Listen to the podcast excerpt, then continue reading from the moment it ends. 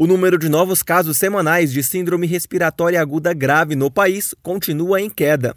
É o que aponta o boletim Infogripe da Fundação Oswaldo Cruz. O boletim refere-se à semana epidemiológica 40, que compreende o período entre 26 de setembro e 3 de outubro, e mostra que, apesar da queda, o número de casos por semana ainda é muito alto. O estudo destaca que o dado nacional de redução não é um bom indicador para ações locais, já que a situação nos estados varia bastante. Nesta edição do Infogripe, os pesquisadores da Fiocruz destacam a situação de Mato Grosso. Segundo eles, há uma diferença significativa entre as notificações SRAG registradas no Sistema Nacional CIVEP Gripe e aquelas registradas no sistema próprio do estado. Reportagem Felipe Moura.